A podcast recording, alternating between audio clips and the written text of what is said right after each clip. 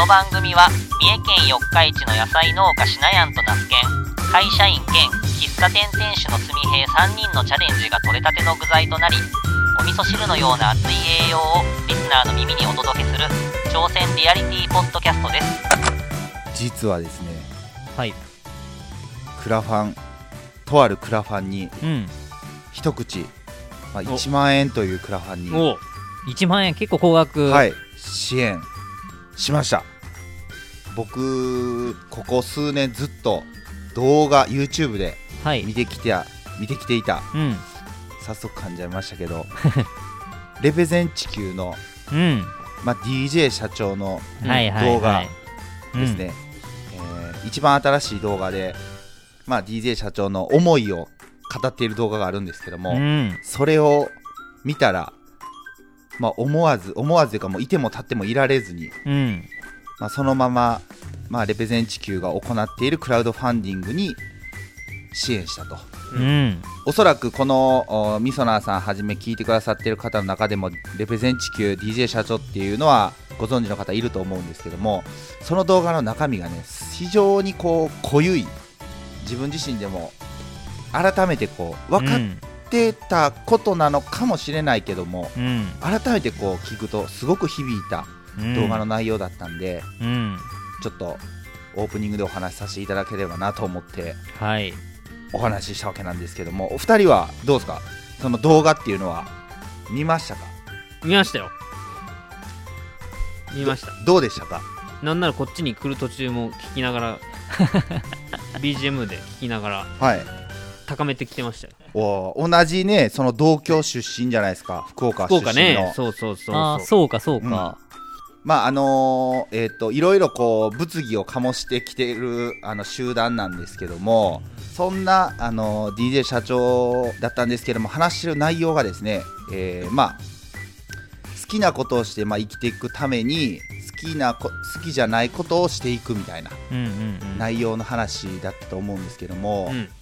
なんか一時以前もねこれ DJ 社長の動画でですねあの好きなことをして生きていくっていう内容の話があってすごくその時も多分日本中のその SNS であったりとか盛り上がったと思うんですけども、うんうん。やっぱその好きなことして好きなことだけして生きていくっていう感じに捉えた方、まあ、僕自身も含めてっていうかあの僕もそう当初そう捉えていたんですけど、まあ好きなことしていくために好きじゃないことをしていくっていうのは聞けば分かってるんだけどまあなんか改めて聞くと自分本当にその意味理解してなかったなっていう風に感じることがやっぱりあったんで、うんうんうん改めて本当にあの学び多い動画だったなっていうところで、そうだね、これさまあ俺も見たんやけど、はい、あのー俺はそのレペゼン地球って、そもそも全然知らなくてそのそのナスケンが今言ってくれた。前回はい、のさその動画。40分ぐらい話してる動画。めっちゃ長いやつ、ね。はい。そ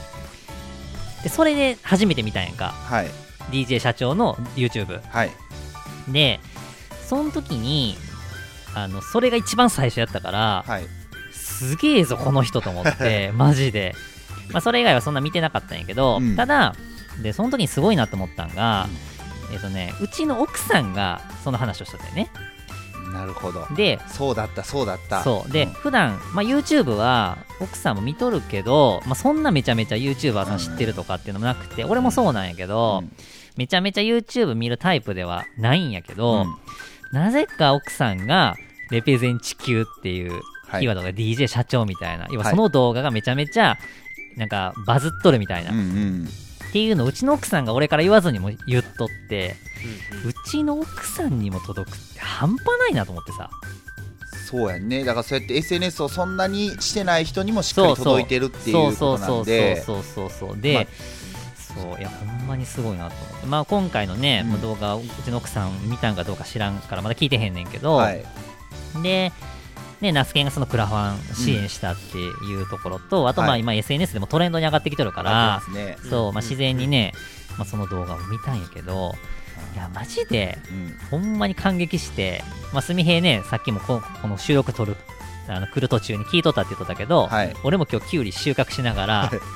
多分10回以上は聞いてると思うけど。相当また1000万再生以上は優に行くんじゃないのかっていうぐらいの内容だと思うんで、うんうん。いやマジでねうん。み皆さん見てほしいです本当に。あの見た目はすごくチャラくて、まあ、うん。やってることももう本当おふざけみたいな感じですけどけどそれもしっかり考えてる。だからまあ DJ 社長曰くあのビジネスうんですよねビジネスとしてそういうことをやって全力でふざけてけど要所要所ではそうやって本当にメッセージ性のあるあの言葉でしっかりこう思いを伝えてくれるんで非常になんか僕はもちろん20代、まあ年下っていうか世代は下ですけど多分こういう人たちが多分次の新しい日本を作っていくんだろうなみたいなのはすごくこう感じた内容の動画だったんうんで、まあ、い1万円ってね確かに高額なんで僕もその自分の奥さんにその1万円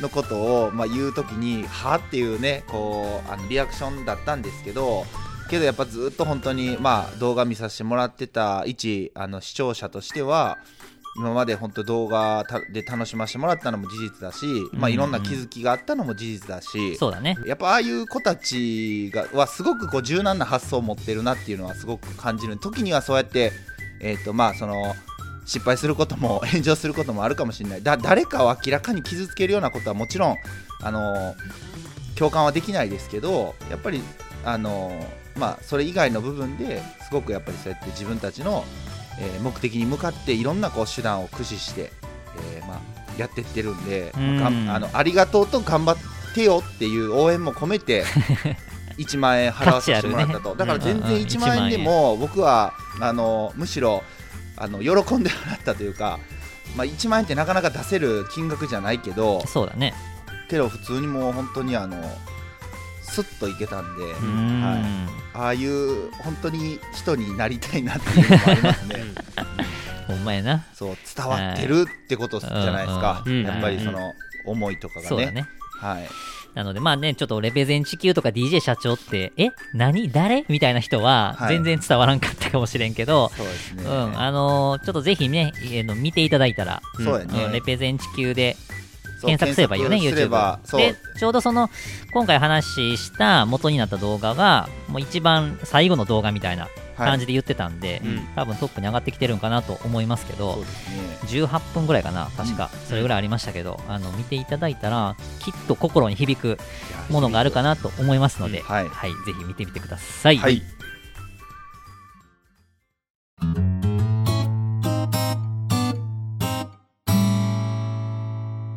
前回ねエンディングの時にちょっとあの独身男性の僕男子の僕がちょっと気気になることがあるという話をしましたけども、はい。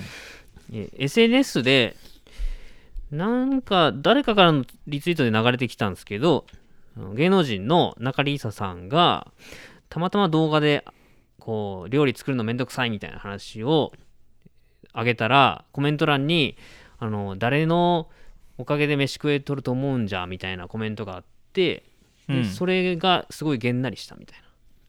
でそのと、えーその話の中で、えーちょうどその日旦那さんがそのゴミ箱がこういっぱいになっててで早く片付けんといかんなって中里依紗さん思ってたけどちょっとそれをそのままにしてたら旦那さんがそれを片付けてくれたらしいんですねでその旦那さんが片付けてどうこのゴミ箱きれいになったでしょみたいなことをその奥さんに言ってあありがとうみたいな話を流れがあったとで、えー心の中ではその気づいたやつがやるのが当たり前じゃみたいな思ってるけどでもまあかありがとうっていう気持ちは伝えたとうん。で世間的にもやっぱりその男男が外で働いて女の人がこう家でこう家事をやるみたいなのがまだなんだろう当たり当たり前というかそういう人が多多いんやなっていうのを気づかされたっていうのを言ってたんですね。うんうんうんでそれを僕は話を聞いた時にそのどうややってやった自分褒めてよみたいな旦那さんのそのコメントがなんか僕の中ではすごく信じられなくってうん。僕はずっとこう大学から一人暮らしをずっとしてるので、まあ、身の回りのことは自分でまあやらなきゃ誰もやってくれないんでやってきたから感じたのかわかんないけどなんかゴミ箱いっぱいになったら捨てるのは当たり前やしなとかそういうななんでそんなことをあえて言うんやろうなみたいな。って気づい思ってその結婚してる2人はそういうことを言言ったりするんでしょうかね。うんうんうんうんまあ、2人はね外で働いてるしでナスケンの場合は奥さんはい家に専業主婦なのかな、いやあの仕事をもちろんその例えば平うん。日子供保育園通ってるんで、えー、と基本5日のうち平日5日のうち1日は休みですけど、うん。残り4日は、まあ、あの働い、えー、と協力してもらってると、うん。土日はもちろんその子供たちが学校も休みなんで、うん。まあ、あの3人あの面倒見ないといけないので、うん。まあもうまあもちろんですけどそんな状態で仕事ってねどう考えてもできないので、うん。まあ、だから実質まあ1週間のうち週4日、まあ、子どもたち体調がよ、まあ、いいっていう条件でうん。ですけど、まあ、あの協力してもらってますね。うんうんうんはい。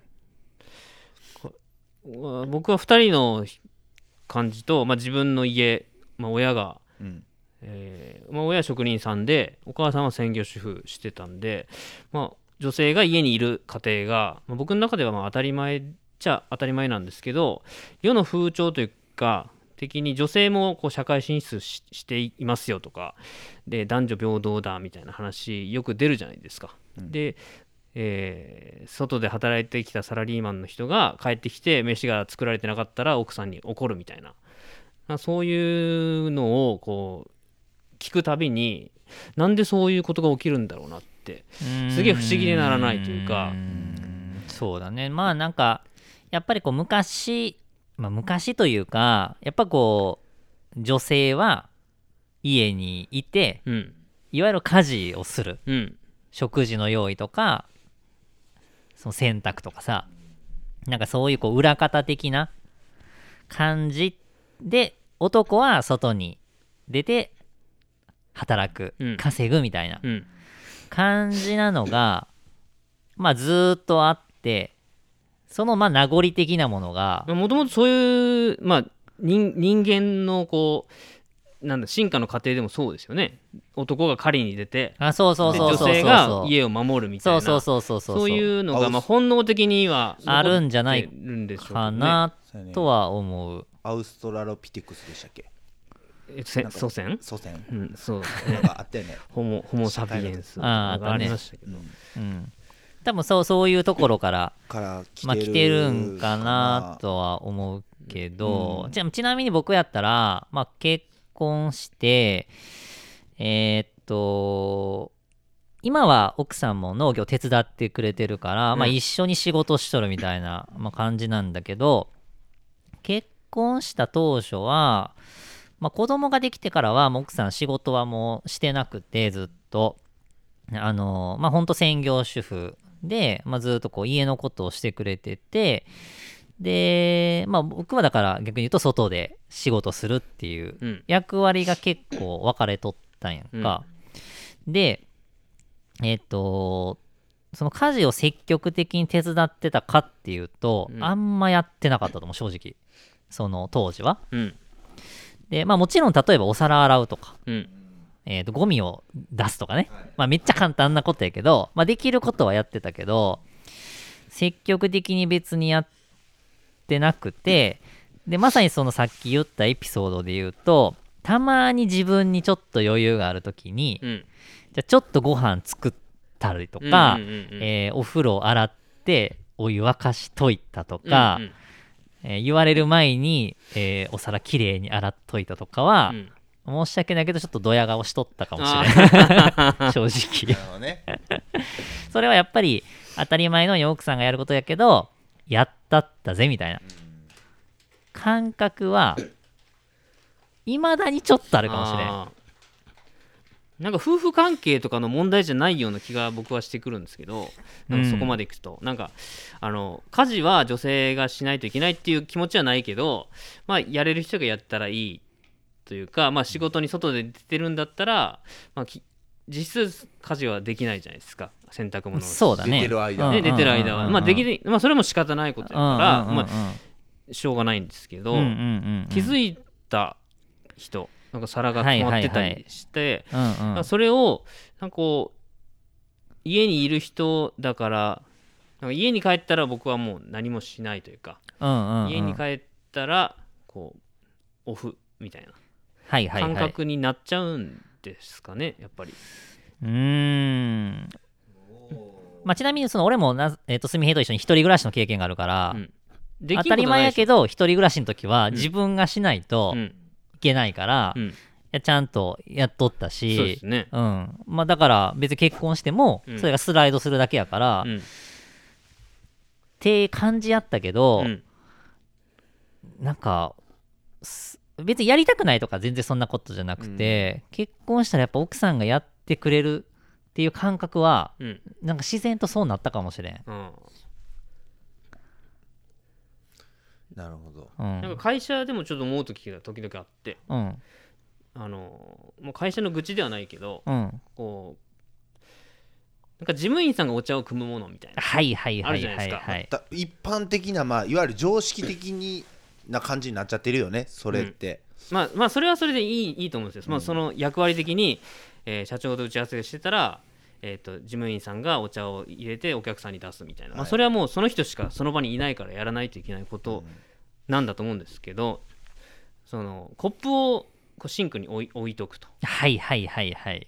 で置い置いとってでまあ帰りに事務員さんが結局洗ってくれるんですけどなんかきお置くんじゃなくて洗ったらどうなのかなとか思ったりする時あるんですね、は。い僕は。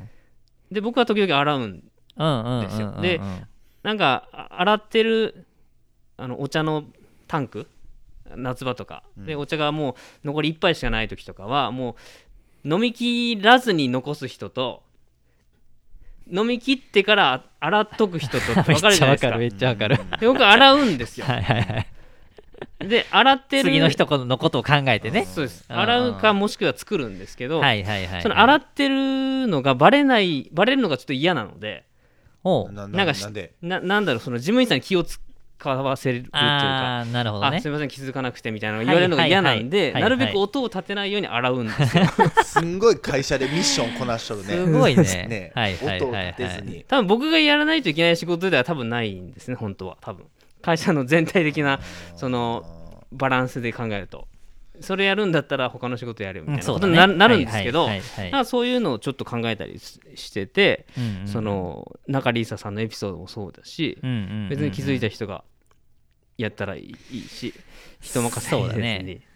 いやーこれは結構皆さんいろんなねこう今聞いていただいてるねみそなさんも立場によって違うかなと思うけどナスケンはなんか印象的にはい。結構積極的にその家事に取り組んでるというか、えーと奥さんに協力してるようなイメージがあるんやけど。そうですねそのままず僕も、えー、とシナヤンと一緒であのちょっとこうやったったでみたいな感じで、まあ、アピールする部分っていうのは大いにあります。で全て完璧に協力というかサポートできとるっていうわけでもないのを、まあ、前提としてお話ししていくと僕もそのずっと実家でもう二十何年暮らしててで結婚するってなった23歳22歳の時に、まあ、そのいわゆる家を出てで奥さんと,、えーとまあ、いわゆる同棲を始めたんですね。だから、うんうん。正直一人暮らしの経験がないんです、ね、ああそうかそうかそうか、うんうん、でやっぱりその僕そのおじいちゃんとかまあ親父とかと一緒に暮らしてたんでそのもう完璧なるあの家事は女性がするものみたいなで女の人がするものっていう感覚の中で育ってきたんで僕もそのそういうふうに奥さんに対して多分20代前半の頃は接してきてたんですけど結局あのまあ、奥さんもちろん働いてるわけなわけじゃないですか。でまああのね子供出産して働けてない、まあ、あの家の家にいる時も子育てしながら、まあ、あの掃除しながらとかやってたんやってる中で僕は家帰っていて僕は何もしないっていうのがまあ当たり前だと思ってたんですけど、うん。やっぱりその子供がまあ1人増え2人増えってなってくると結構その奥さんが偉そうにしてる姿をたびたび目にするようになってけど自分も偉いしそのどう協力していいか分かんない。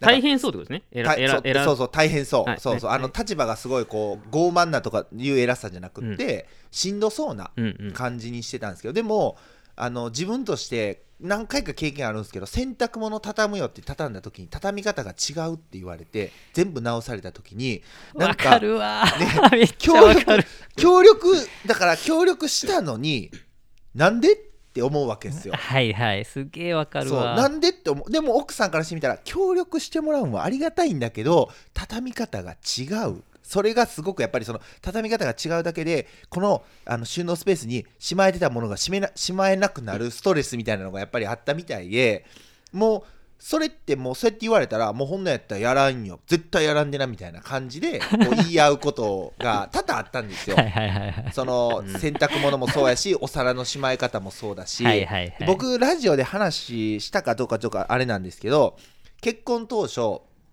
まあ言うても育ってきた環境が違う2人が一緒に住むわけなんであのよくあのお惣菜とかのあのうんうんうん。プラスチックのトレイあるじゃないですか、はいはい。あれを奥さんあのまま電子レンジにでうん。まんま温めてたんですよ、はいはい。うちはその耐熱皿に移してからうん。コロッケとかを温めたりとかしてたんでいやそれあかんやろっていう話したらいやいや別にこれでいいんやってとかやっぱりその誰えっ、とお互いも全くその価値観も育か育った環境も違う人間が一緒になるわけなんで、うんそのやっぱりあのこっちの当たり前は向こうの当たり前でもないわけじゃないですか。でそんな中でなんか家事だけは全部なんか奥さんにあのがやるものみたいなのもなんかよおかしいよなって思い始めてきてでまあそのさっきも言ったんですけど洗洗濯物畳とかをやったけどうまくいかず、えー、とけどやっぱりそれ以降もすごくやらんとは言ったものの結構やっぱ大変なわけですよね。うんうん。でましてやこう農業を始めて自分の仕事も手伝ってもらいながら送り迎えもしながらやってもらってる。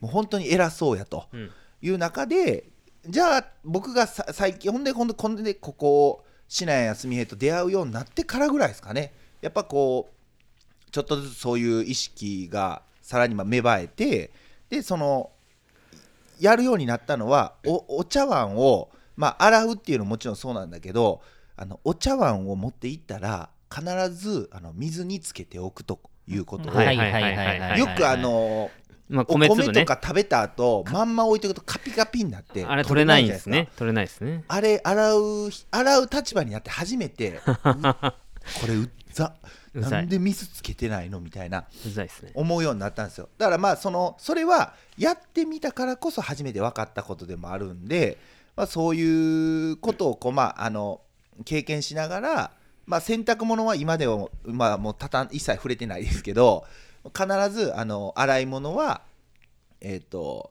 まあ自分がするとか。で最悪あのできなくても自分の食べた分はするとか、であのまあ市内もあの言ってましたけどそのちょっとやっぱ自分も偉い時はもう前もってちょっとごめん今日はしんどいでごめんちょっとできやんみたいなことを先に言うようにしたり、はいはいはいはい。でただ今日はできやんから明日あのご飯作るねとか夜ご飯手伝うわとかあのお皿洗うねとかっていうふうに言ったりあのこ言葉にするようにします。うん。するようにうんうんうんしてます。うんだからその別にこの曜日は絶対、えーどっちかがやるとかそういう取り決めとかはないんですけどまああのこれねすみへんも言ってくれたようにできる時にできる人がする。ただ奥さんが、えーするのが当たり前と思わないようにしてると。うん。うんうなうちはうちはというか僕はそういう感じですね。うん。うんうんだからまああのえっ、と自分自分ひ自分比べでいくと、えー20代結婚した当初よりもこの30代10年間経て経てうんその手伝う、まあ、回数とかは確実に増えてるののは間違いないです。うんなるほどね、はい、ただ洗濯物は触れてないです。怒られるから、怒られるから。まあそのさっきすみへいも言ったけど夫婦っていう枠組みでなんかこう大きく捉えるというよりかはうん。多分そのそれそれぞれ人によってね変わってくるのかなっていうのは思ったりとかすんねんけどなんかえっ、と例えば俺がよっしゃ今日はお風呂掃除もしてやろうと。うん。でこれを例えば奥さんが、えー、とお風呂入れようと思った時にもうすでにもう完璧にできてる状態を気づいたら、うん。あのしめしめとうん。俺のこと絶対見直すぞと。うん。思って例えば俺やるとするやん。やったことあるんやんか。はい。でも奥さんからするといやそこじゃないねんっていう感じだよね、うん。つまり奥さんによって得意な家事要は好きな家事嫌いな家事っていうのがやっぱあるんよはいねはいはい。例えばうちの奥さんやったら料理がそんな好きじゃない。うんからもう作ってほしい。うん。なるほど。お風呂掃除とかはもう全然苦にならんから。なるほどなるほど。うん。例えば洗濯とかも別に嫌いじゃないから、まあ別に自分はできると。ううん。んけどあの部屋の掃除とかせ掃除機かけるとかうん。はもうめんどくさいし自分被害の人にやってほしいみたいな、うん。まあ感じで家事によってうん。やってほしいのとそうじゃないのがそもそも違うからうん俺はなんか自分の感覚でこれやったら絶対喜ぶぞとか夫としてのレベル高いぞみたいな感じで思ってやることも実はそうじゃなかったりするからもう俺はね聞くようにしとる。あなるほど、うんうん。何手伝うとか、うん、何したらいい？そうそう何したらいいって言って。みたいな感じをやるようにしとる。だからポイントをみたいな、うん、だから本当にその洗濯のエピソードとかマジで俺もあったとあった気がすんねんけど、うん違う違う違うみたいな感じでなんかめっちゃ怒られたりとかしてほんならもうええわみたいな。そうそうそう。絶対なると思うんですよね、うん、そうそう。まあまあうん言うてみたらコミュニケーション不足っていうことなんやけど、うん。うん。なんか洗濯の話も結局会話でなんとかなるんじゃねえかって僕は思ったけどいやー。なんかその今から畳む畳むけど畳みながらなんかちょっとこうチラチラ見てこんなんあっとるかなみたいな感じで言えばいい いいよなって僕は那須家の話を聞きながら思ったんですけどちょっと聞きながら考えてていちいち確認されるのも嫌な人もいるよなとかなんか思ったり。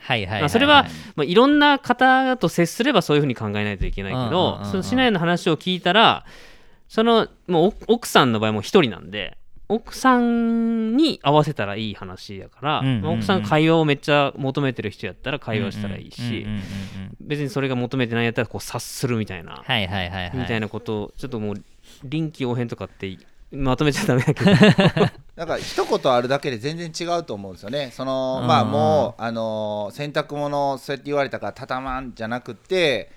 あの例えば奥さんが洗濯物を畳んでたらあありがとうって言って、えー、とじゃあ俺ちょっと今手空いたけど何しようかっていうふうに聞いてあじゃあお皿洗っといてとか洗濯物取り込んどい取り込んであの畳まんでいいからここ置いといてとか多分いろいろこうまあその時に言ってくれると思うんですよね。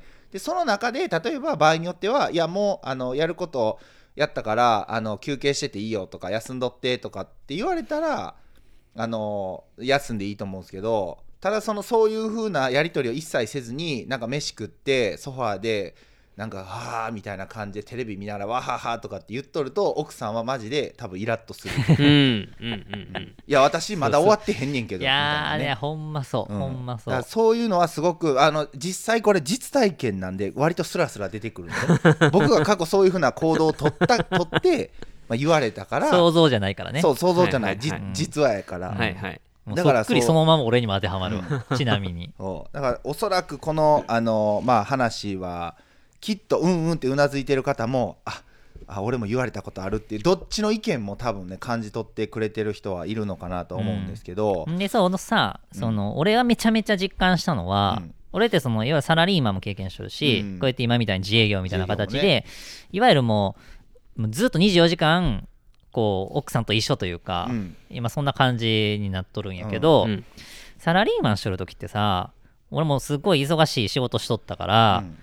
家におる時間ってむちゃくちゃ少なくてあ奥さんが専業主婦なんやけど専業主婦として一日何しとんのかとかって分からんのよ、うんか。うんうんでなんなら、まあ、一日家におるんやから自分のタイミングで必要最低限の家事さえやれば、うん。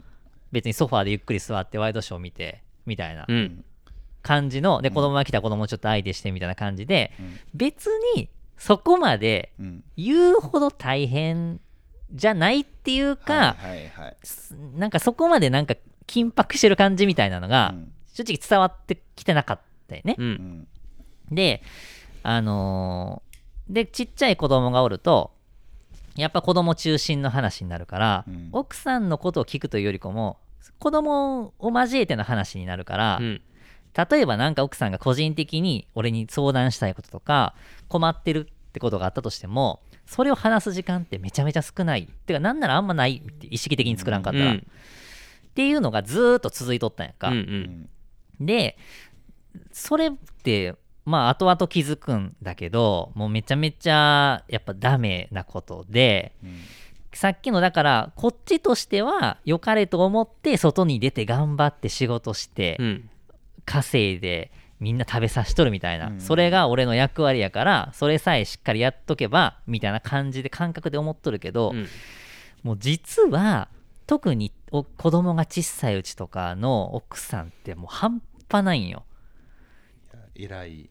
もう忙しさのレベルがマジマジでもう24時間営業でずーっと動いとるみたいな。うん感じで、うん。いやもう家事するだけでもめちゃめちゃ手一杯やし、でもうご飯も作って掃除もしてうん。子供の世話してとか、他にもいろいろ考えることもめちゃめちゃあるし、めちゃめちゃ押し付けとったなっていうのはすごく後で気づくんやけど、うん。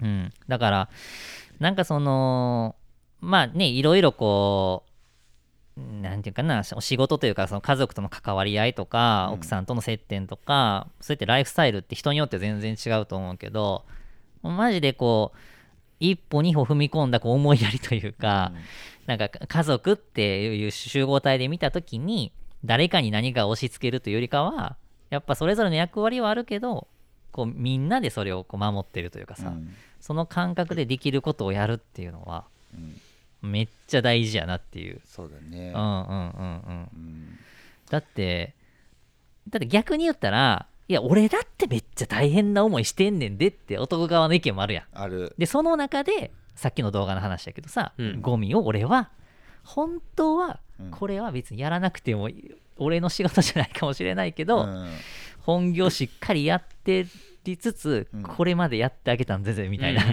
んプラスアルファやぞ。プラスアルファやぞみたいな感覚あるけど多分逆に言ったら奥さん側も奥さん側でアップアップな状態で。そうだね。うん、でそれをたまたまそれやった程度で何言ってんのみたいな。ね。いやそれ言うてました中さん。いやほんまなんかもうそんな感覚うんなんかな、なんかあのあれやね。に人間としてのなんていうの？あの器の大きさが問われるというかさその動画でいくとそのなそのお礼を言ったねうん。中さんあうん。の奥さんの中リーサさんの方がうん。すごいこう言うたら大人やないというか対応がすごいでまあそのその場でねだってそそんな当たり前やろっていうのも言できますよね。言えたやん。けどありがとうって言ったわけやろ。言うそれすごいなと思う。すごいですね。ね。でその立て取るというかね。中尾さそうそうそうん中尾さん旦那さん中尾さんもまあありがとうって言われてうまあ嬉しいですよね。そう。だね。あまたやろうってなる。はいはいはいまたやってくれたら自分も嬉しい。うんうんんっていうこういいい循環をその中さんのこう器の大きさが作り出してるわけですよね。多分このたただ他人がみみ勝手に想像してますけどね。たただあの今後んその旦那さんの中尾君としてはあのやる前に何しようかっていう質問があってもいいかもしれん、そう本当にその時にあの奥さん側がそれをやってほしいのかどうかうん。っていうのはやっぱその時でドキドキで変わってくるやん。いやそんなんもう後でええんやでもうもっとこっちやってよみたいなのもあるかもしれんやん、あそうやね。うん、まあなお良かったかもしれんねそうだからね。そうそうだからそのあたりはすごく思うんだけど、ちょちなみにすみへくんあのあれあのまあ見えない主婦の仕事っていうのは見えない主婦の仕事？要はゴミ出しとかもそうだしシャンプーの詰め替えとかね、うんうんうん。ゴミを出すまでのうん。ゴミを一緒に集めて、うん。えーゴミ袋に入れて、うん。縛ってもあの玄関先まで持っていくみたいな。うん。そういうのとかももろもろ含めて見えない家事ってすごい多いじゃないですか。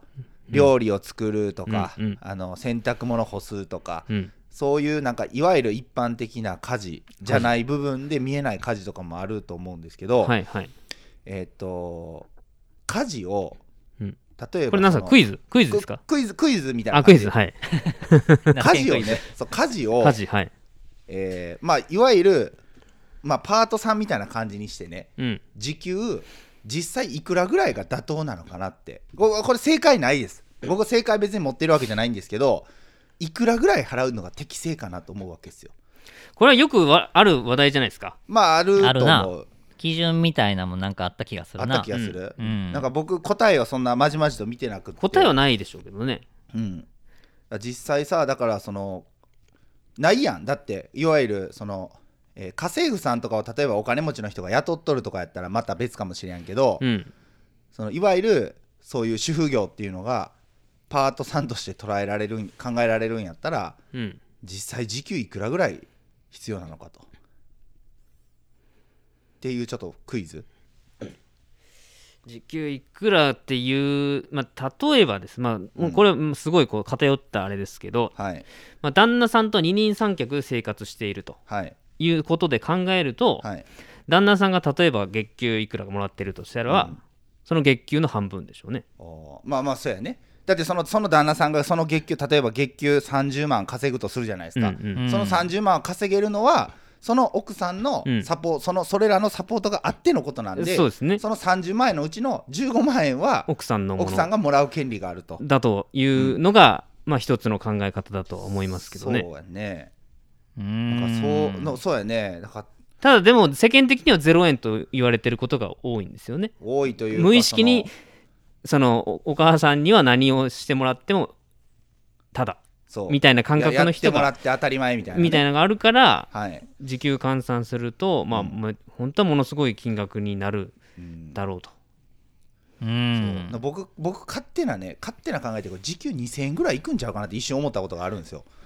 うん。一回その子供その奥さんがそのえー、と小学校の役とかで半日ぐらい出てかなあかんみたいな時があって、うん。朝から子供たちを見てたわけですよ、うん朝起きて、うんまあ、自分一人やったらね、うんもう適当にご飯食ってじゃああ朝起きてトイレして歯磨きしてご飯食ってテレビならはあのコーヒーすすりながら、うん。ああ今日は優雅な一日の始まりやなみたいな感じやったんですけど、はいはいはいはいそこそれはそのその僕の優雅な時間っていうのは、うん奥さんが裏でやっぱめちゃくちゃ動いてるくれてるわけですよ。うんうん。そうだね。で朝起きて子供たちが起きる前に洗濯機洗濯物を回して、ううん。んで、えー、と子供たちが起きてくる前にももし学校とかある日やったら、まあ、お弁当の用意したり朝ごはんの用意したりする、うん。でこ子供起きてきたらあんた着替えしなあかんよプリント配布物忘れ物ないのとかいろいろ確認学校関係の確認をする。うん。朝ごはん食べさせる。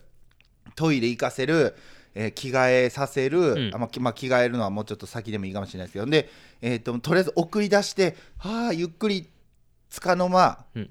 もう洗濯物干す、うん。でもうそうこうしとるうちにもう子供を保育園に送ってかなあかん。小学校組を送送り出して7時か8時に。でもう9時ぐらいになったら保育園組を連れてかなあかん、うん。うん。で送ってく。で帰ってきてっていう感じやん、うん。だからもう朝本当に5時6時に起きてゆっくりできんのも昼前みたいな、うん。うん。あ気づいたら私朝ごはん食べてないみたいな、いうのもあったりもするん違うかなと思うんで。それめっちゃ激務やん。激務。激務やな。普通に考えて、それが毎日。うん、仕事量としては半端なくない？仕事量半端ないですね。半端ないよね、うん。それでそれをね僕はその半日だけ経験したわけですよ。はい。もうとてもじゃないけど無理やと。これを毎日かみたいな。これ毎日無理やと。でもう昼飯朝飯兼務のやつ食べてちょっと昼のあのそういう何？あのワイドショーみたいなの見て、うんあのほんでもう2時3時になったら迎えに行かなあかんわけですよ、うん。小学校組帰ってくる保育園迎えに行かなあかん。でも帰ってくる前にえ何これ？あの晩ご飯のちょっと下準備しとかなあかん。ってことはお昼ご飯1時ぐらい食べ終わったらもうあの 1, 2, 2時ぐらいまでに下ごしらえ唐揚げのこうちょっと味付けしとかなあかん。鶏肉のみたいな、そんなことしとって1日終わっていくわけじゃないですか、うん。ハードやん。めっちゃ。ハードモードですね。うーんって考えてもう恐ろしくなってでもうやっぱりその中でじゃあ僕はどういうふうな動きをしたらいい いいのかみたいな。で自分がサポートすることによって結局奥さんの負担も減って、うん。それが最終的に自分に返ってくるわけなんですよね。いやでまあそういうふうな考えにその本当にそれこそねシナも言ってくれたようにその自営業になると本当24時間いるわけなんで一緒に。うんうん。なので意図的に離れる奥さん例えば一人で出かけるような時間ももちろん必要だし自分が一人になる時間も必要だしっていうのはすごくね、うん。必要だなとう思って、ん。うん。まにね。ちまあょっと今ね、うん。うん。ああいい、はいはい。ネットで調べて、まあ、参考記事ね。うん。そのさっきの時給のやつ。はい。ちょっと読みます。えー主婦がやっている家事労働をえー例えば家政婦さんにお願いすれば簡単なお掃除でも1時間あたり1800円、おうおうおえーベビーシッターなら大体2000円かかります。うん。こうした金額をもとに主婦の仕事を平均時給換算するとはい。2500円ぐらいになる、おお時給2500円。で単純労働か頭脳を必要とする、えー高度労働かうん。でも時給は違ってきます、うん。お弁当作りでも材料も揃っていて決まったレシピを作るなら時給1000円前後、うんえーただ栄養バランスを考えて、はい。食材からメニューを考えるなら時給3000円かうん。それ以上になる場合もある、すげえ。で食器洗いや掃除洗濯などの単純労働を時給1000円家計のやりくりや栄養バランスが求められる買い出しうん。食事作り、えー義理の家族の世話などの高度労働を時給3000円とした場合日給はモデルケースで2万8400円になります。で8時間を超えた労働時間はサラリーマンでいう残業割増やうん。深夜割増に当たるので3割増で計算する。モデルケースでは6時から16時までの間に7.5時間労働しているので、はい。16時以降は残業とみなしています。休日ならば当然休日出勤と同様割増料金になる。こうして計算すると主婦の年収はざっと1200万円近くになるのですと。旦那の半分とか言うてましたけど。性セブンのねレ記事ですけど。言ってるレベルじゃない？旦那さんより稼いでる。でないとおかしい。旦那さんがそれだけ稼いでないとおかしい。いやだっていやそんな旦那さんで今日日年収1200万ってなおおらんでしょ。いやー一部のね、まあ、一部の1200万ぐらいの人が家政婦としてそういうふうに払うってことでしょ？やばいくない？いややばいですよだからまあ実質そこに対して何かおお金がねうん。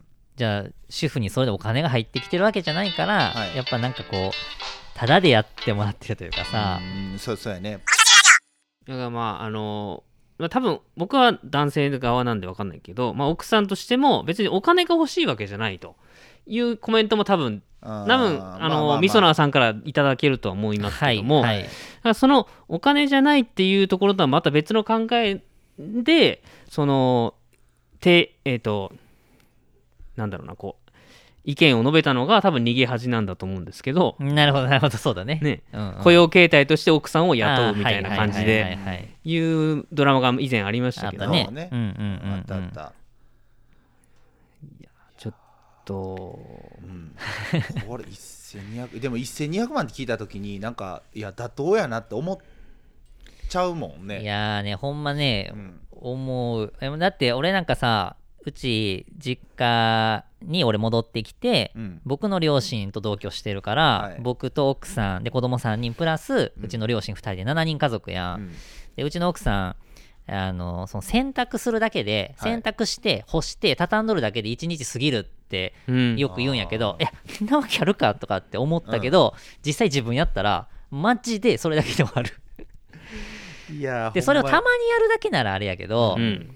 そんなわけないやんか、うん毎日やもんね。だからなんかほんまにだから男性まあ今ねちょっと男側の意見しかちょっと喋られへんけど、男性が思ってる以上に、うん。あの大変、いやそうやね。そうだからやっぱできることをやるのも大事やけどまずはもしその家事とかを奥さん側にこう任せている状態であれば、はい。あのほんま聞いてあげる、そうだね。何をしたらうん。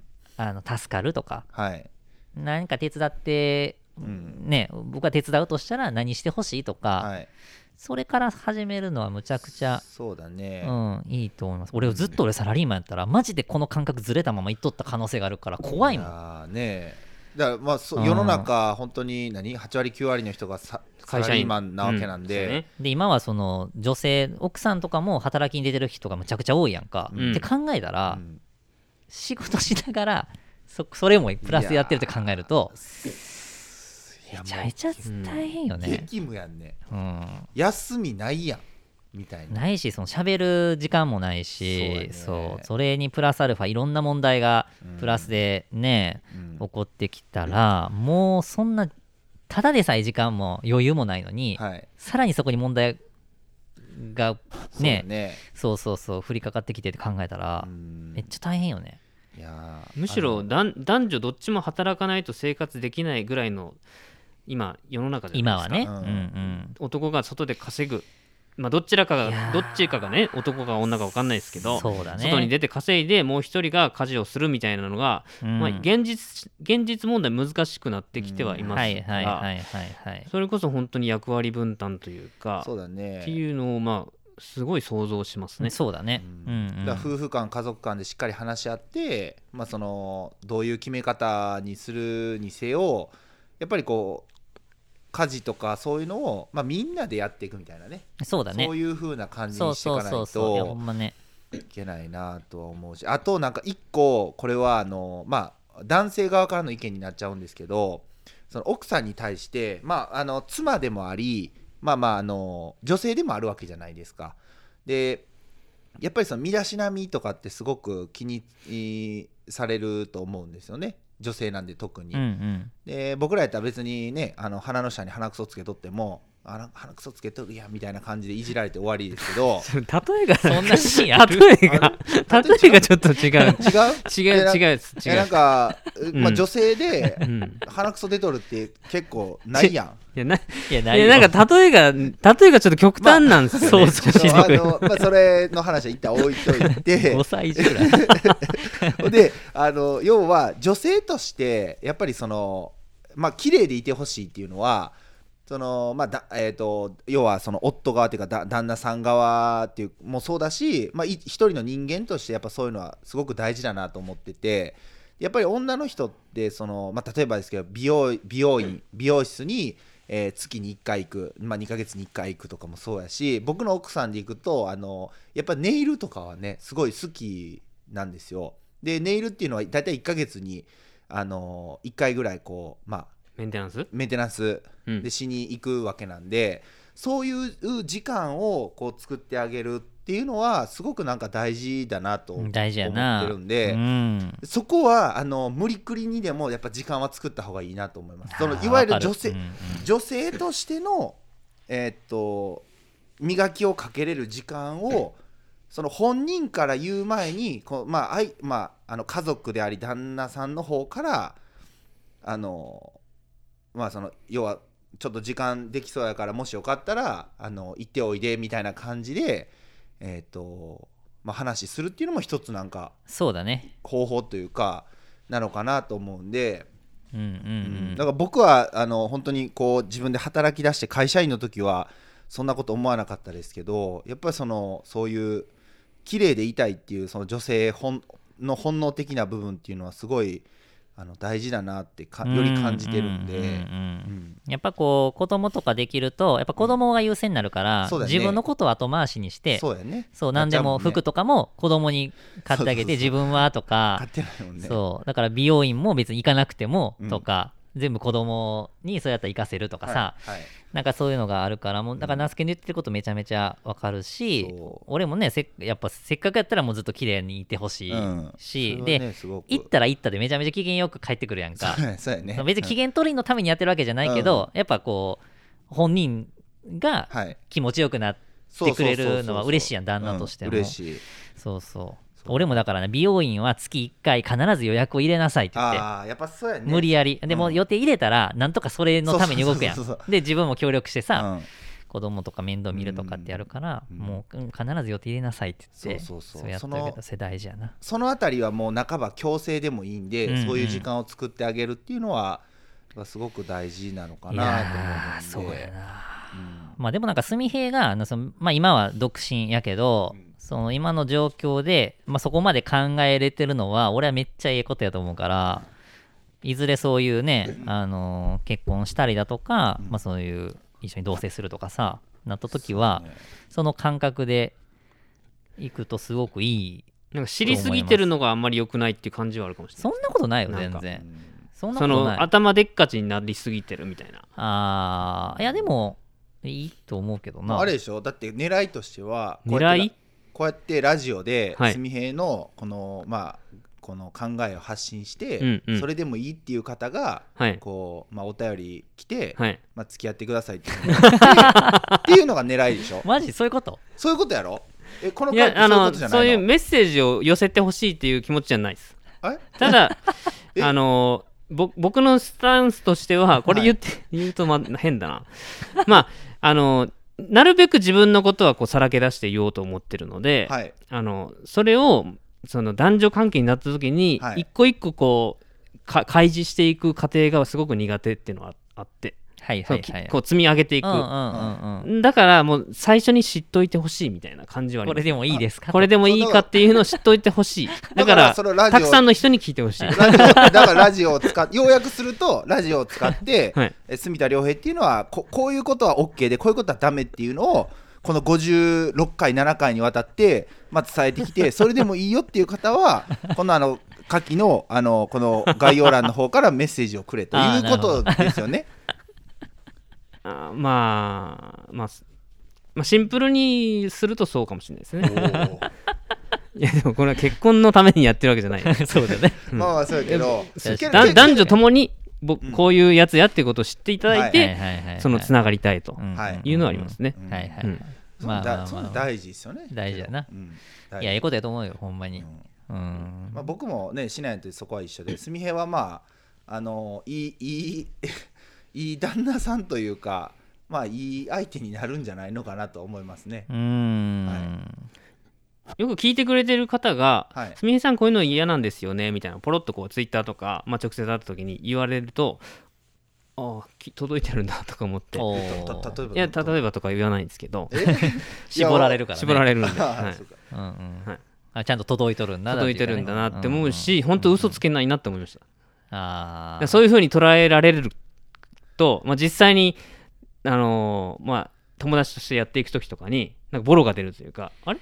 嫌って言ってなかったっけみたいな。っあー確かにね。ていうのが起きるのがすごい怖いんでもうなるべくもう嘘をつかず素直に言うと。でもいいかもね。でも、例えばやけどほん本当に例えば純平があこの子ちょっと気になるなっていう子がまあもし出会ったとするやん、はい。でその子が例えばファーストコンタクトでうん。純、平さんいつもツイッター見てますとか、はいはいはい。えーお味噌汁ラジオ全部聞いてますっおてー第一印象一番最初にそれ言われたら、うん。めっちゃ安心するよね。安心だっしてきります。それを安心しきって。だって知ってくれた上で接触してきてくれてるってことはそうですね、オッケーってことだって思うもんね。うん、だいぶ大きいこう川を越えてきてるくれてる感そうですすね。でよね。うんもう、うんうん。うんまあ見る人から見たらそれはだなんか町町の営業やなみたいなね。そういうふうにとらわれるからまあ真の男みたいな人からするといやそれはいかんやろみたいなね。いはいはいはい。って思ってるみそなさんもいるでしょ。はいはいうすみえせこいぞそれはって。はいはい。なぜ女の人にそうやってさせてんだって。ね。恋愛マスターは言うかもしれない、はいはいはいはいある恋愛マスター。ある恋愛マスター。うん。はい。ちょっと。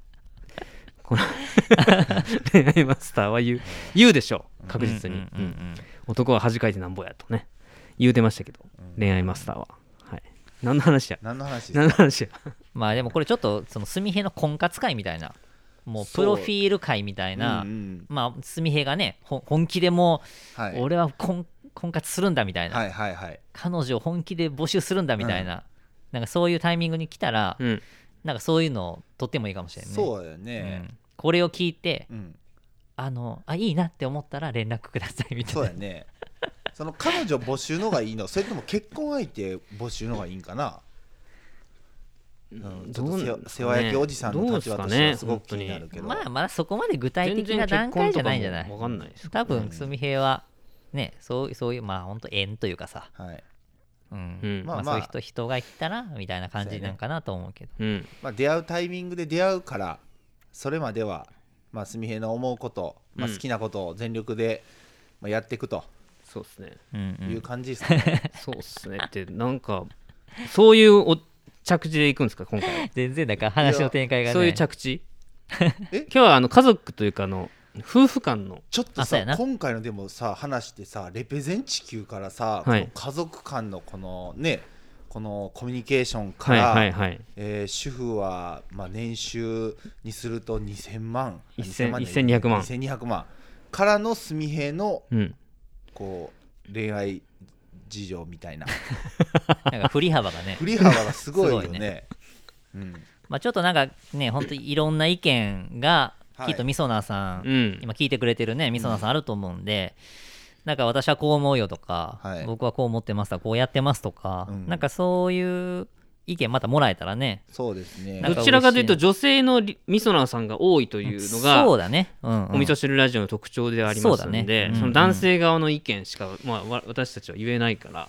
あそうだね。ね。その辺はちょっと知りたいなとそう思いますけどね。僕らの会話を聞いてなんかそのまあ僕らって実際そのあのまあ点数で判断できやんけど点数つなんか何点ぐらいなんやろね？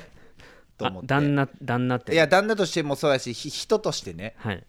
なんてまあ人によって違うかもしれんけど点数もそんなね人によってそのつける意味あるんかみたたいな感じやけど。でもね。全部を知ってくれてるわけじゃないから点数化するのまあまあ難しいんじゃない難しいかなね。そやな。まあまあまあまあ、まあけどそうそんなような。ね。まあまあ僕ら3人はこういう考えでそうだね。やってますうんということなんうんであ一個俺最後に、はい。その今ちょっとふと思い出したことがあってほその俺も農家になってから、ううん。まあ、奥さんともずーっと一緒に行って仕事も、はい。まあ、それこそ家のこととかも一緒に今やってるんやけど、うん。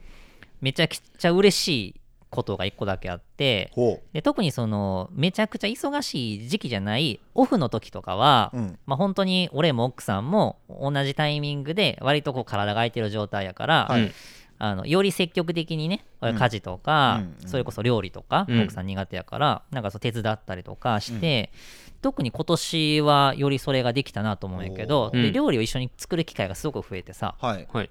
ね、奥さんは奥さんでそれってあのやっぱ普段やっぱただでさえそんなにめちゃめちゃ積極的に、うん。なんかこう料理工夫してとか、あうん。別に普通にすっごい上手に作ってくれるんやね、うん。くれるんやけどどっちかっていうと苦手な部類うん。らしくて、でそこ喜んでくれてでふと言ってくれた言葉があって、うん。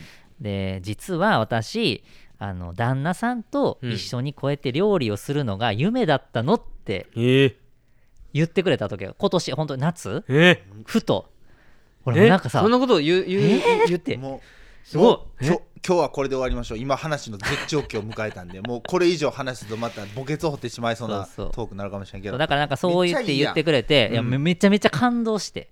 そうだからやっぱりそういうのってまあ結局やっぱコミュニケーションを重ねてきたからこそ、うん。多分奥さんもそうやって言ってくれたと思うし、はい。で僕もやっぱ自分からそうやってうん。奥さんがしてほしいことを知った上でやってたから、まあそういう風になったのかなっていうのはあるんやけど、だからね本当にその10やっぱ10年そう。かかるんか、うん。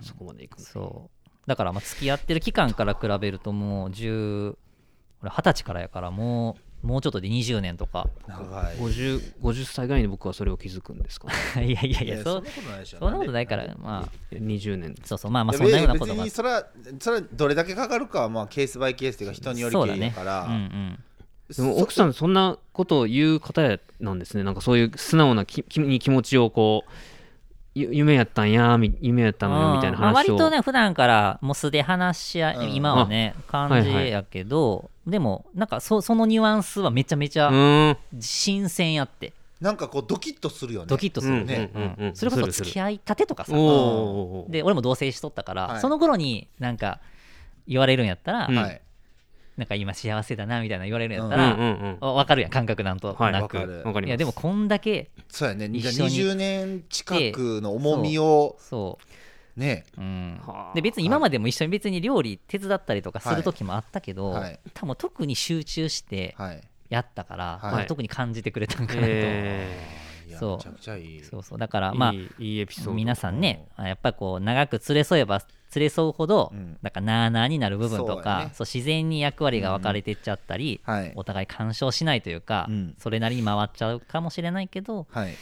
ちょっとね踏み込んでというか歩み寄る。ある意味よるっていう思いやりで、そうだね。そうそう関係を作っていくっていうのははいもう一回思い直してもらって、うん。そうですね。うん、よより良くなるためにね、うん。うん、していただいたらいいんじゃないかなっていうお味噌汁ラジオからの提言でした。いやもう。はい。いいいいい感じで終わりましたよ。今夜は今夜は気持ちよく寝れますねこれ。はい。はい。はい。はい。ありがとうございました。ありがとうございました。はい。ありがとうございました「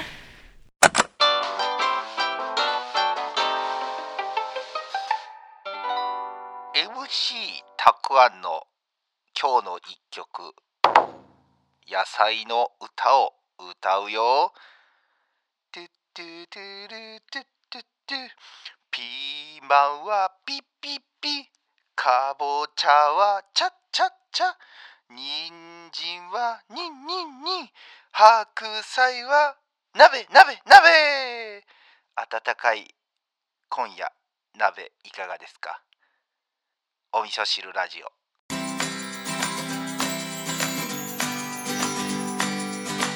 みそなーからのお便りコーナー。はいではみそなーさんからのお便りを紹介していきます。ありがとうございありがとうございまます。す今回はですね1件だけ、えー紹介させていただきます、まあ、ツイッターから、えー、みそなーネームカノンさん。これは前回の、えーと放送回を聞いていただいての、えー反応なんですけれども、えーいよいよ僕自身に突っ込まれている、えー、モンモンこの年になっても動いていない僕はやっていないということですし考えてないということ。そう考えたら純平はやっているんですよね。これからも勇気お願いします。厳しいなあ。自分のせいだけどね。といただきました。ありがとうございます。でもカノンさんらしい。はい。あのネガポジカノンさんらしい。コメント。ネガティブとポジティブ。うんはいですね自称ネガティブのカノンさん。あそうだね。はい。まあ、これはあのーまあ、言ってるだけで、まあ、やってないんやったら考えてないのと一緒だよねみたいな、そうまあ、多分話をさせてもらったことに対しての、まあ、リアクションなんですけれども、思考合一でしたね。あそうそうそうそうそう。これ、カノンさん、ビジネスネガティブですかね。基本うん。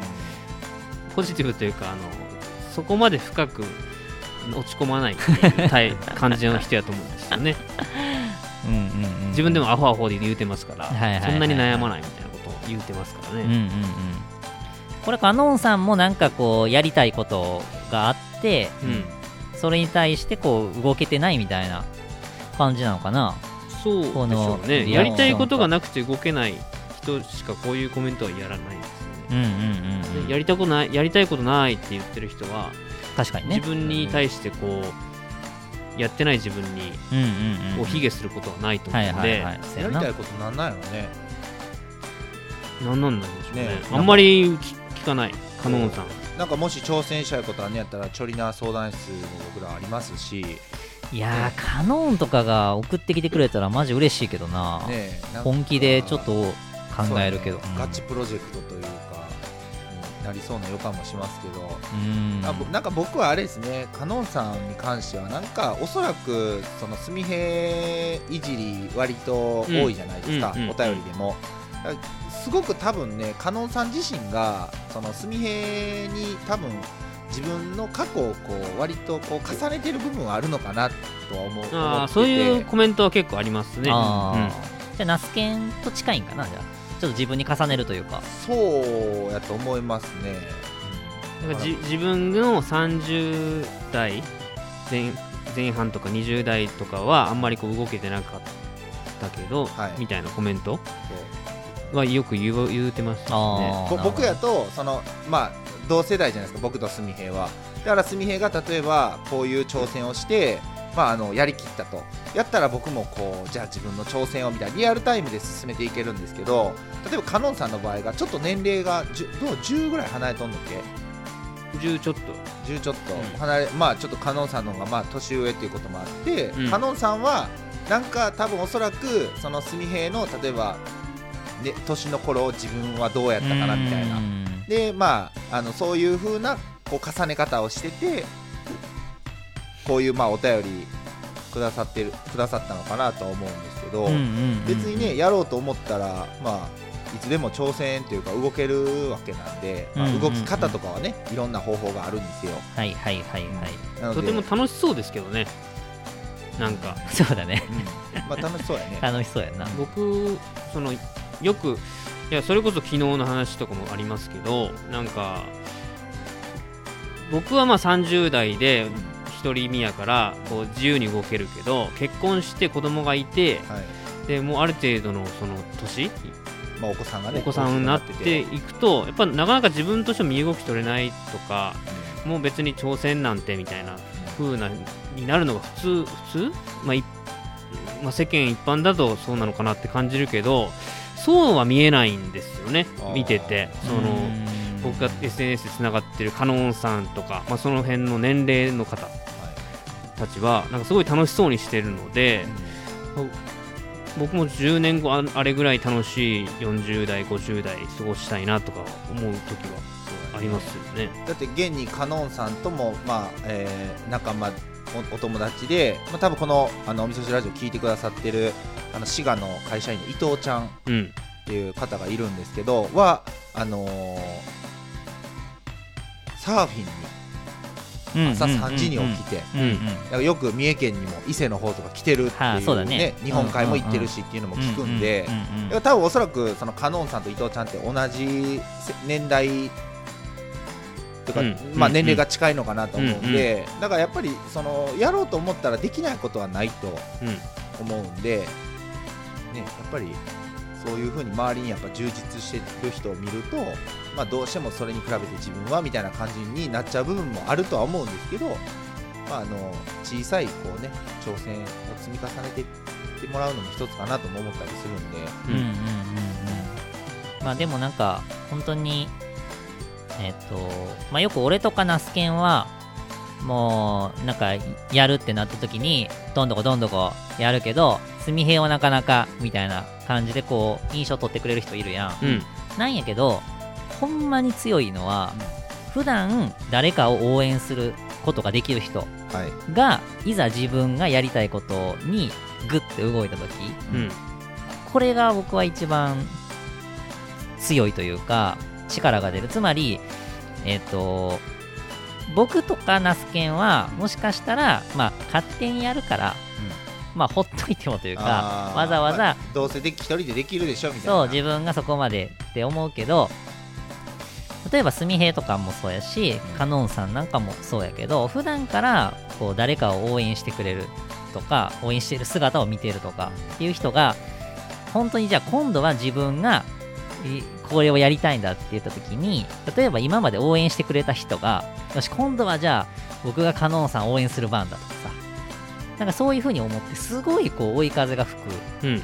と思うんだよね。うん。うんうんうん、だからなんか自分はこうだからできないとかさなんか自信がないとかっていう風に思うんじゃなくてなんかこう誰かを応援できるっていうその応援力というかそういうのって僕はすごく素晴らしいことやと思うしできそうでできへんことやなって僕は思っているからなんか本当に何かこれってやりたいことが見つかったりとかさ、えーしたんであればまあ本当に前回そのすみへも言っとったけど、まあ、まずは口に出すというか、うん、一回オープンにしてみて、で欲しいなっていうふうには結構思ったりうん。とかはします。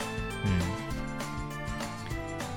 うん、だから本当のこうリーダーというかさ、うん。先頭を走れる人ってやっぱりこう自分自身がすごく能力高かったりとかなんか自信にあふれて突っ走るっていう人よりも実はそういうこう誰かをにを支えたりだとか、えー裏方の経験があったりだとか要は人の弱みを知ってるというかね、うん。なんかそういう人が先頭に僕は立った方がいいと思っているしそういう人の挑戦っていうのを今度はこう応援するみたいなね、うん。うん、なんかそういうのがまあやりたいというかなんかそういうのがいいなって個人的には思ってうん。ます、はいつ伝わるこれなんとなく、うん。伝わります。わかるわかる。なんか純平なんかはすごい分かりやすいなと思うんやけどすごく実感しました、うんまあ今回もですけど2年前もそうでしたうんうん。僕はなん何もしてなかったけど喫茶すみへやるっていうのをった時のうんうん。周りからのこう応援やっと来たかみたいな、はいはいはいはい。そんな感じはすごい感じますね、うんうんうんうんうん。で昨日そのハノンさんご一行というか、うんうん。たまたまねちょっと純平はちょっと仕事やったんで、うん。一緒に会えなかったんですけどまあ、このね、お味噌汁ラジオ聞いていただいた、まあ、みそなーさんも含めて、まあ、その SNS つながりでつながったお友達が、うん。まあ、三重県巡りをしてくれしててね、はいうん。うんでその、えー途中で、まあ、僕と那須家にも会いに来てくれたんですけど、はい。まあ、そのとこに加納さんもいたんですけどなんかやっぱ久しぶりにああやってなんかこう友達と会って会った感じがしてうん。そう。やっぱいいなって思った。ね。本当に。うん。安心しますよね絶対安心する。まあそそれこそこうじねさっきの話にちょっと近いけどなんか自分のことを知ってくれてる人、うん。はい。うん。うん。なんかそういうこう過去のことを受け入れてくれて、でそれでも好きって言って会いに来てくれたりとかする人って友達とかは、うん。やっぱすごく安心するしそうそうそうそうそう。うん。だからこういう場所が作れるようにそうだね。またその自分もそうやってこう挑戦していきたいなっていうのをなんか改めてねちょっと思ううん。瞬間でした、うん。うん。ねなんか会いに来てくれたから今度は会いに行きたいな行きたいなとう思うしね、はい。うんうんうん。いやほんまにねちょっとなんか感謝してますということで。はい、ありがとうございます、うん、ありがとうございました。ありがとうございました。はい、なのであのカノンさんもねえー、チョリナ相談室へのお便り、まあ、もし何かあればね、うん。はい、お待ちしておりますので、はい。はい、ありがとうございました。お味噌汁ラジオではあなたからのお便りを大募集中。番組内で紹介しています。公式ホームページのお便りフォーム。またはツイッターハッシュタグ。お味噌汁ラジオをつけてツイートしてください。あなたからのメッセージお待ちしています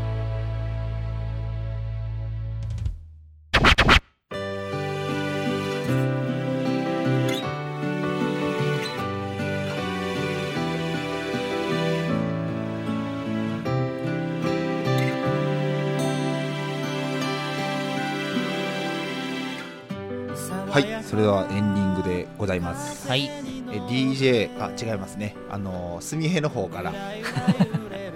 何やらお知らせがあるということなので。はい。はい。すみへくん。はい。よろしくお願いします。えー10月18日の熱狂ちょっと冷めてきておりますが。うん。皆さん農園スタンドを覚えていらっしゃいますでしょうか？いやもう忘れたんじゃないかな。なんかありましたっけ？そうなんですよ。あったんですはい。あったというかああるんです。また次回。あまああと2日目。2回目。2回目がね。二回目。はい。はい。なんと表現していいか。2営業日目。2営業日目、んうん。はい。あそれがいいかな、あの11月の15日日曜日。お。また時間は7時からですね。12時まで。はい。農園スタンドオープンします、はい。えービニレージでね、はい。マルホ農園でやりますはいでえー、と提供のやり方とかはもうほとんど変わらないんですけど。も、うん。まあ、今回もコーヒー1本でいこうかと思ってます。おトーストなし。あちょっとトーストなしで。なんででなんかまあない一回一回ねちょっと変えいやあいろいろ模索やり方を模索していくみたいな。コーヒーだけでどれぐらいいけいくのかなとか。なるほどなるほど。うんあとはうんこの前ちょっと会会計システムがちょっとねさ誤作動したので。あそうだね。そうそう。トーストとコーヒーごごっちゃに誤作動ではない。ちょっと誤作動ではなくて 準備不足っていう感じなんじゃな。いかなそうそう。機械じゃないからね、うん。うん。でその超コーヒー、まあ、コーヒー一杯の値段をちょっとどんなもんかっていうのをあ知りたい知りたいっていうのがあるので、うん。で、まあ、今回多分ね初回よりもなんか新しい方が来てくれるんじゃないかという感覚があります。なんかすごいさそうなんやこうめっちゃポジティブになったよね。な感覚でしかないんですけどね。やっぱり初でもそういうのっ日て大事じゃん。あそそういうの大大事やんその、うん。でそその当日前日に、まあ、ツイッターでこう告知をはい。して、まあ、はい。結構、まあ、僕の中ではまあバズったんですけどはい。新しいこうフォロワーさんとかはい。し認知されたんですよ。で前日やったらね多分その日は来れないしはい。大体の人ってこう新しいものに飛びつくのって結構勇気いるじゃないですか。はい、そこまで行こうっていう。うん。でその後にツイッターとかで農園スタンドって検索すると、はい。当日の写真がアップされるし、はい。であこんな状況なんだと、うん。まあ、ちょっと行ってみようかなっていう2日目うん。だと僕はこう予想しています。もう一回プチバツ起こそう考えて。えー、ちょっともう 2, 2番煎じじゃないんですか？いやいやいやいやだってイベント的な出店やから、いいじゃん。告知も兼ねて、そうですまあ、ちょまあちょっとできればね、はい、うんまあ、ちょっと考えて、うん。で今回はこうススタートの合図をうちょっと音声で収録できるような余裕でね。はい。そう SNS だけで集客みたいなさ。いや本当できるし、まあちょっとねちょっと時間いただくとあのコーヒー屋さんになんかそれだけ集客してすごいねって言われてほ本業の？本業のコーヒー屋さんにハックがついたじゃん。うん。なんかそんだけ集客できるってすごいですねみたいなことは言われましたね。オープンの日に、いいやんちょっとこの流れをちょっと作っていこう、うん。そうやね。うんちなみになんそうやって言われてなんて答えたんですか？いやまああのあれですよ。ビギナーズラックっすよみたいな感じで。え？やっぱ初日のイベントでたくさん人来てくれたんだと思うんですよね。みたいな話はしました。まあそれは僕の分析の中でもそうなんで。あの今まで知ってくれてる、まあ、みそなーさんとは言わなかったですけど、はい。その SNS でつながりのある人が、まあ、お祝いで来てくれた感じがやっぱ多いと思いますけどねみたいな。えそこであれでしょ。ビジネスって言うんでしあ まあそうやね。総称してビジネスですょ、ね、はい。ビジネスもしくは実力違う実力とビジネスはまたちゃいますけどね。なるほどなまあまあまあ11月の了解です。はい。11月の？11月の15日はい。日曜日、7時から。はい。マルホ農園の横にあるビニーレージでやりたいと思います。はい、それでは皆さん手を合わせましょう。ごちそうさまでした